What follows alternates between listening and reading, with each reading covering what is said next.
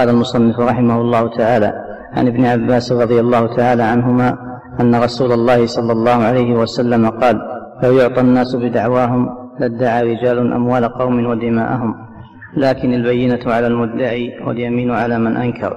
حديث حسن رواه البيهقي وغيره هكذا وبعضه في الصحيحين. بسم الله الرحمن الرحيم. الحمد لله رب العالمين صلى الله وسلم على نبينا محمد وعلى آله وأصحابه أجمعين. هذا الحديث حديث عظيم وهو قاعدة عظيمة من قواعد القضاء ونظام القضاء حيث قال صلى الله عليه وسلم لو يعطى الناس بدعواهم أي بما يدعون والمدعي هو الذي يطلب شيئا من غيره يطلب شيئا بيد غيره فالقاضي إذا أتاه الخصمان فإنه يقول أيكم المدعي؟ ثم يبدأ به.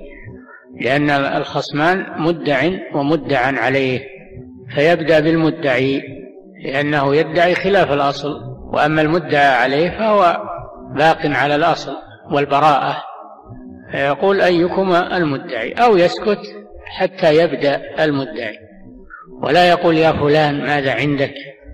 إن هذا يخشى أن يكون تحيزا وإنما يقول أيكما المدعي أو يسكت حتى يتكلم المدعي. ثم إذا تكلم المدعي يتوجه إلى المدعى عليه ويطلب منه الجواب يطلب منه الجواب عن دعوى خصمه. هذه أصول القضاء. فإذا اعترف المدعى عليه انتهت القضية حكم عليه. وإذا أنكر طلب من المدعي البينة والبينة ما يبين الحق ويوضحه وهي شهادة الشهود بصحة ما يدعيه. فإذا جاء بالبينة العادلة حكم على المدعى عليه بموجب الشهادة. وإذا لم يأتي ببينة طلب من المدعى عليه أن يحلف أن يحلف بنفي ما ادعاه خصمه. فإن نكل وأبى أن يحلف قضي عليه وإن حلف بريء. هذا هو نظام القضاء في الإسلام.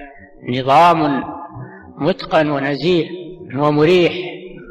ففي هذا الحديث أن النبي صلى الله عليه وسلم قال لو يعطى الناس بدعواهم لو يعطى الناس بدعواهم لادعى قوم أموال قوم ودماءهم. فالمدعي ربما يدعي شيئا كبيرا يدعي المال أو يدعي الدم ويطالب بقصاص يدعي أن خصمه قتل فيطالب بالقصاص أو يطالب بمال قد يكون كثيرا وقد يكون قليلا فلا يعطى بدعواه. لا يعطى بدعواه لأنه لو فتح هذا الباب وكل يعطى ما ادعاه لحصل الفساد والاعتداء على الناس.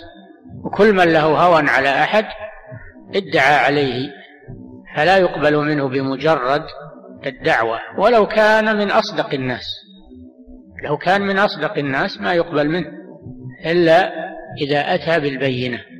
ولهذا قال صلى الله عليه وسلم ولكن البينة على المدعي.